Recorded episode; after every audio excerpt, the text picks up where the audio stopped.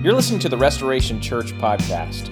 We are a local congregation in Lexington, Kentucky, and we would love to see you join God's restoring work of love in your life. You can find out more about us at restorationlex.com slash welcome. There's helpful links about how you can grow, how you can serve, and be good news in our city. Thanks for listening. Real good.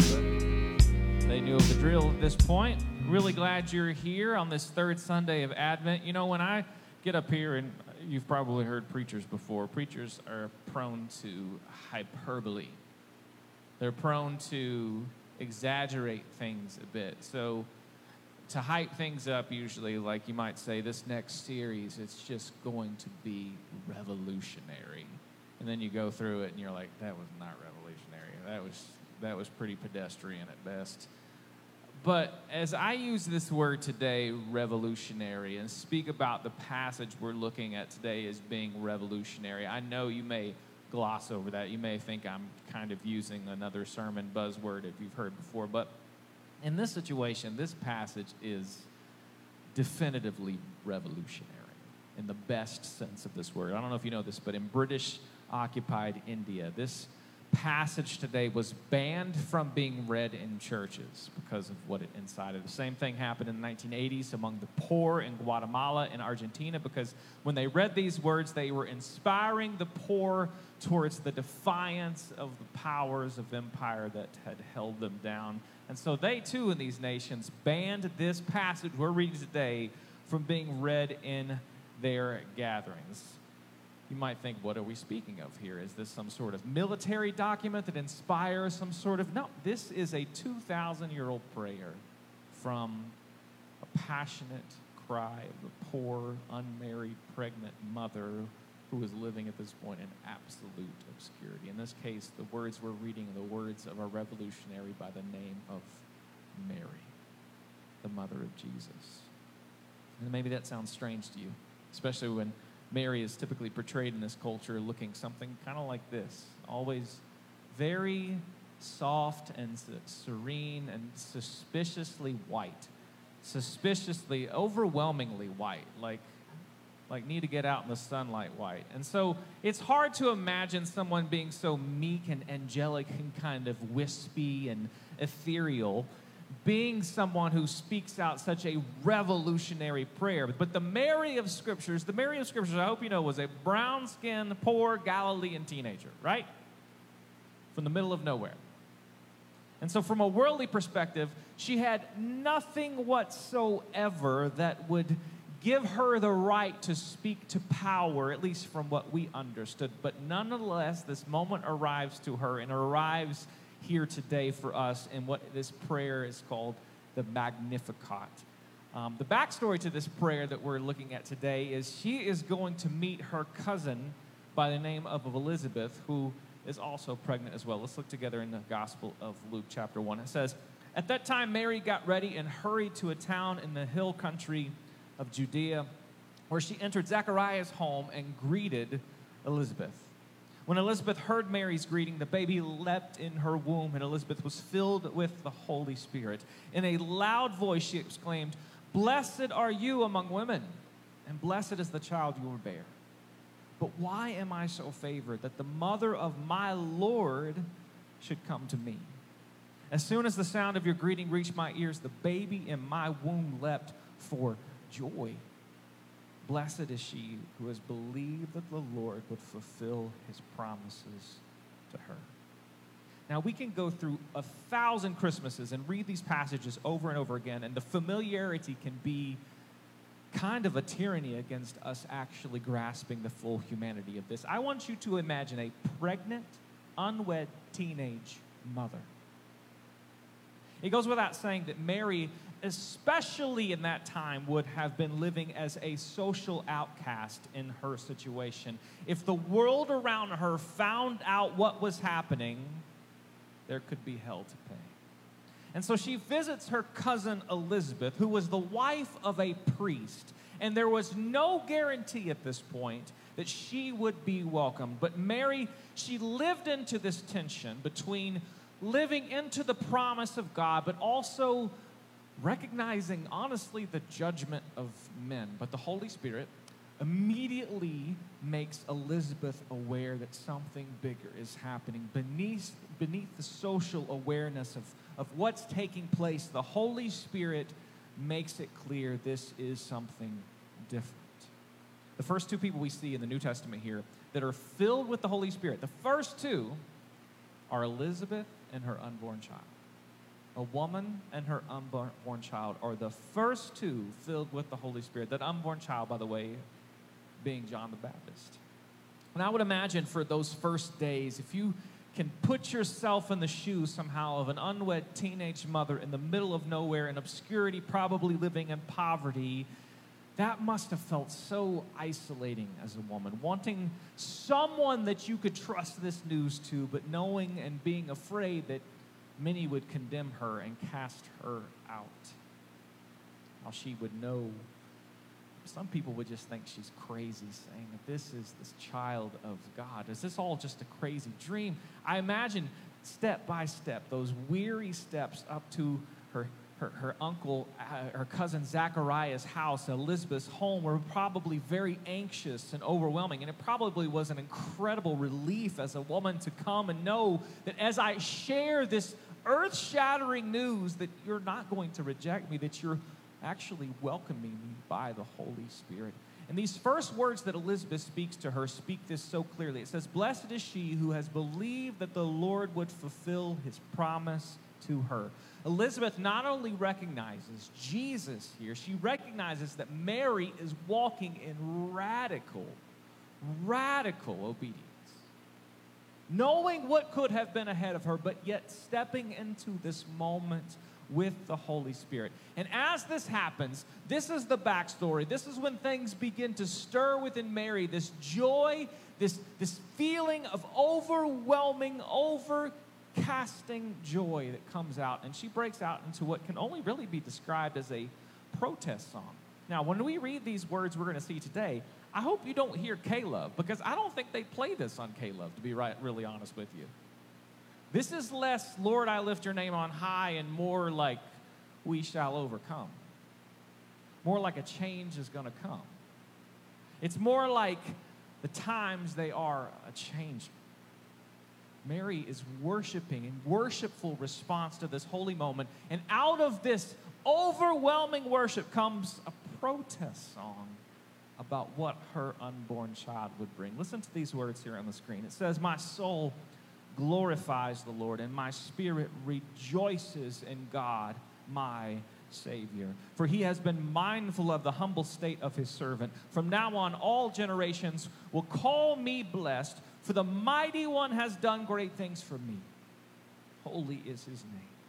His mercy extends to those who fear him from generation to generation. Now, so far, pretty tame. Nothing really controversial here. You might hear that part on K-LOVE, but this is when it starts to get a little uh, here we go. Let's look. It says, He has performed mighty deeds from his arm. He has scattered those who are proud in their inmost thoughts. He has brought down rulers from their thrones, but he's lifted up the hungry. He has filled the hungry with good things, but he has sent the rich away empty. Hopefully, you see why these words have been banned in so many empires and among powers who knew that if this is what Jesus is bringing, then maybe my days are numbered. If this is the revolution, and I use that word in its literal sense, the revolution that Jesus ushers into this world, then maybe I should begin to be a little bit nervous about what is ahead. This is not a Savior born into the world, that's just an inspirational teacher to help make our modern world a little bit better, to get his followers to have a secure life in the sweet by and by. Mary is speaking prophetic words that promise that this baby in her womb is not going to leave any nation, including ours, unchallenged and unchanged. This is a gospel that I hope you know is not just about saving souls, it's about subverting empires. It's about turning the world as we know it upside down. This is a promise that those who climb to their power on the back of the powerless, those who rule with violence and coercion and, and with exploit, exploitation on the weak and the wounded. Well, their days, according to Mary, are, are numbered in Christ. And this is the most astounding thing of all as I look at this. It says that, that, that what threatens to topple these thrones in a normal world is going to be tanks rolling in or armies of empires, people coming on the big white horse. But no, what is threatening these people in power is this poor Galilean baby in a manger that's laying among animals. That's what threatens power as we know it. Power in the kingdom of Jesus does not look like the weapons of war. I want to say that again because in this day and age, it's important. Hear me. Power in the kingdom of Jesus doesn't look like the weapons of war. Amen? You here with me? Power in the kingdom of Jesus does not rest on the ballot box, does not rest on the Oval Office, right? Power is paradoxical under the reign of Jesus. The way up is actually down, and the way down is actually up. And this is a truth that as Jesus enters into his ministry and begins to teach, a lot of people have a real hard time grasping. And we do too. Even his disciples struggled to grasp this upside down kingdom. We see this in Matthew chapter 20. There is this scene between two of his disciples that makes this upside down kingdom abundantly clear. Here's what it says here, Matthew 20. Then the, the mother of Zebedee's sons came to Jesus with her sons and kneeling down asked a favor of him. What is it you want? He asked. She said, Grant that one of these two sons of mine may sit at your right and the other at your left in your kingdom.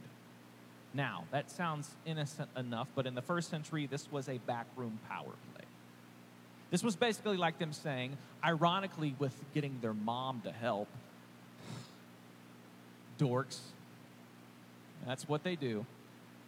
Getting their mom to help to come up and say, hey, when you come into power, can you get one of my sons to be the Secretary of State? And can you get one of them to be the Vice President? This wasn't simply a request that they have proximity to Jesus. This was a request that they share power with Jesus.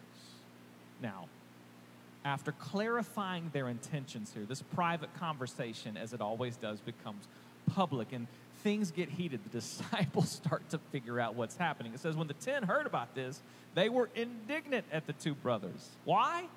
Because power in this world, by definition, is power in comparison with everybody else. Because if they sit at the right hand and they sit at the left hand, guess where we don't sit? In those seats either. And so the disciples begin to get upset about this too. You measure your power not simply by what you can do, but why, but why they can't do it. Making sure that in power, they do not share that same amount of power, and that upends the expectations. When Jesus speaks these words, he continues, You know that the rulers of the Gentiles lord it over them, and their high officials exercise authority over them. That phrase, lord it over, in the Greek is one word, katakareo, and it's a word that doesn't simply mean to have power, it means to have power over. It means that you stand on top of people to have power. This is domineering power. It's a power that will do anything and say anything whatsoever to maintain its position and hold over others. And sadly, as we know, lot of American Christians think this is the kind of power we're supposed to grasp onto, right? A lot of American Christians, Christians believe that the, this domineering, coercive, violence at any cost kind of power is the kind of power we have to hold on to in order to get things done. So we've too often decided that the man on the throne, or if it's the man in the pulpit, or if it's the man in the White House, or if it's the man in Congress, if they're domineering on our behalf, then it must be okay. Because they're getting our stuff done, right? They're getting our things going. Because God is ultimately on our side. So domineering pure, power on our side is perfectly fine as long as we're getting things accomplished. But Jesus emphatically and clearly in this moment speaks to the seduction of that power with these four simple words that he says right after this. I want you to hear it. It's not just to his disciples, it's to you, it is to me. He says, Not so with you. Who is you? You is anyone who calls Jesus Lord. Anyone who claims to be a disciple of Jesus. Instead, we are given by Jesus a different vision of what power actually is. It continues, instead, whoever wants to become great among you must be your servant, and whoever wants to be first must be your slave. Just as the Son of Man did not come to be served, but to serve, and to give his life as a ransom for many. Power in the kingdom of God is upside down, and nowhere is this clearer than when we fix our eyes on the cross. At the heart of the gospel that you and I gather around every week, when we share communion, when we sing, when we look to the scriptures together, this gospel is a power seen in a God who lays down his power for the sake of the powers.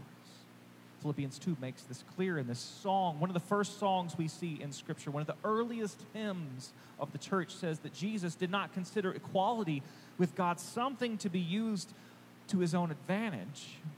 Rather, he made himself nothing by taking the very nature of a servant, being made in human likeness, and being found in appearance as a man. He humbled himself by becoming obedient to death, even death on the cross. One of the great faults that we as Christians in this culture in evangelicalism we've had is that we see the cross as the means of our salvation, and it is, but it's not the model for how we actually live our lives. We see the cross as this mechanism for how we attain heaven, but not the actual shape of how we are to encounter the world around us. Someone I know knew this tension well. One of my heroes was a man by the name of Dietrich Bonhoeffer. You see a picture of him on the screen. In the 1930s, the German church began to align themselves with the Nazi party because they began to see that this is where power was headed. And if we wanted to maintain our hold over the nation, if we wanted to maintain our cultural power, well, then, well, we have to hold on to what's happening within this government. And so they began to allow the Nazi Party to defend them and to maintain their values in any way possible. You can see a picture here on the screen of a church that was transformed to be a Nazi party altar. The rise of Hitler, in some cases, was called the Pentecost. Those who resisted the nationalistic church at that time, they were labeled as politicized pastors. Prayers for peace were con- condemned as actually being unpatriotic. Bonhoeffer himself would eventually lose his life in a concentration camp because he continued to resist this power in the name of Jesus. But before this, about a decade before, on the, this third Sunday of Advent, this very Sunday we celebrate this morning in 1933, he was preaching in London where he had been sent to pastor a community of refugee Germans who were living there.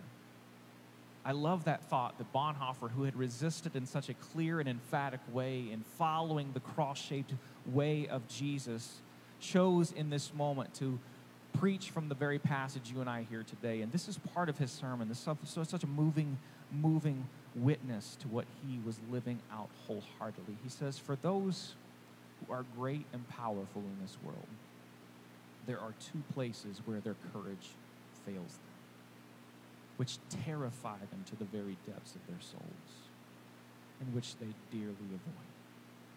These are the manger and the cross of Jesus Christ. No one who holds power dares come near the manger. King Herod also did not dare. For here the thrones begin to sway. The powerful fall down, and those who are high are brought low, because God is here with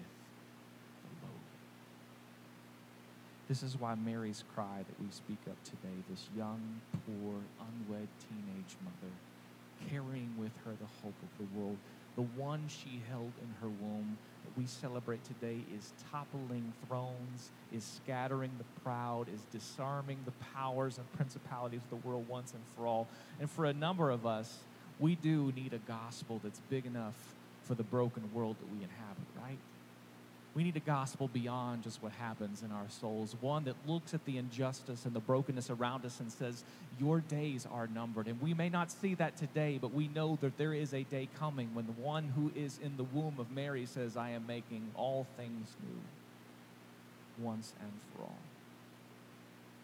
This is a gospel that some of us who are more revolutionary and activist minded love to celebrate this time of year, this, this revolutionary protest of Mary, but at the same time,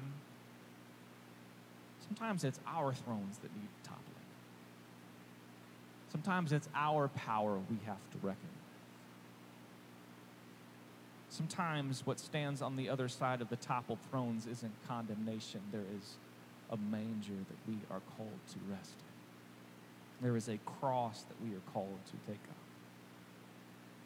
What we see here today in the scriptures in this gospel is that the God of the universe entered into our story, into our weakness, into our messiness, into our pain, all to restore you and I back to God.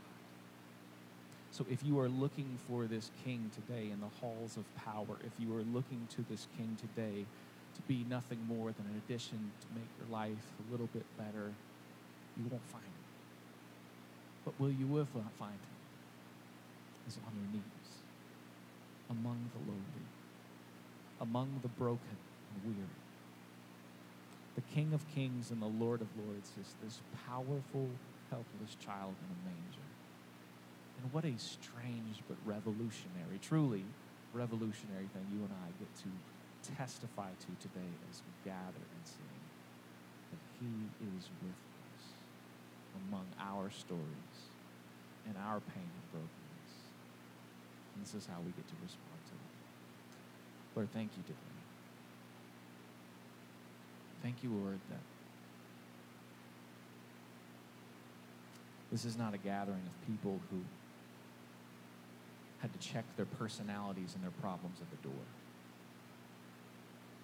Thank you, Jesus, that the gospel meets us where we are as we are. And what I ask for this morning as we come to the scriptures and Mary's revolutionary, powerful words of prayer and protest, may you stir within us the same ache and longing for the world to be made new. Whether that be the world within us, problems, fears, failures, questions that we wrestle with on a daily basis. Or whether we look out today and see the fruit of brokenness, violence, and war, we're just longing for you to make all things new.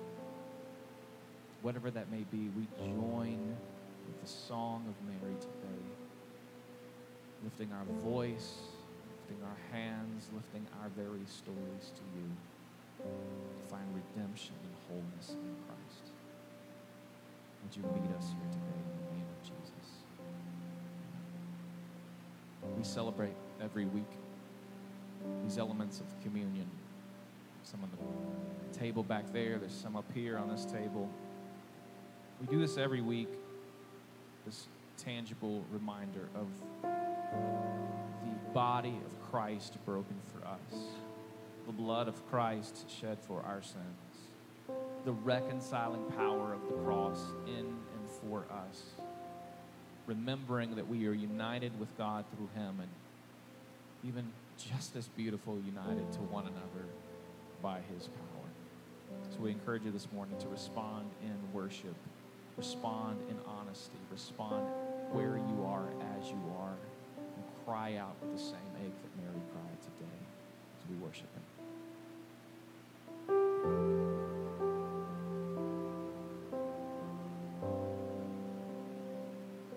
As you finish receiving the elements, I'd like to invite you to stand as we sing one final song today.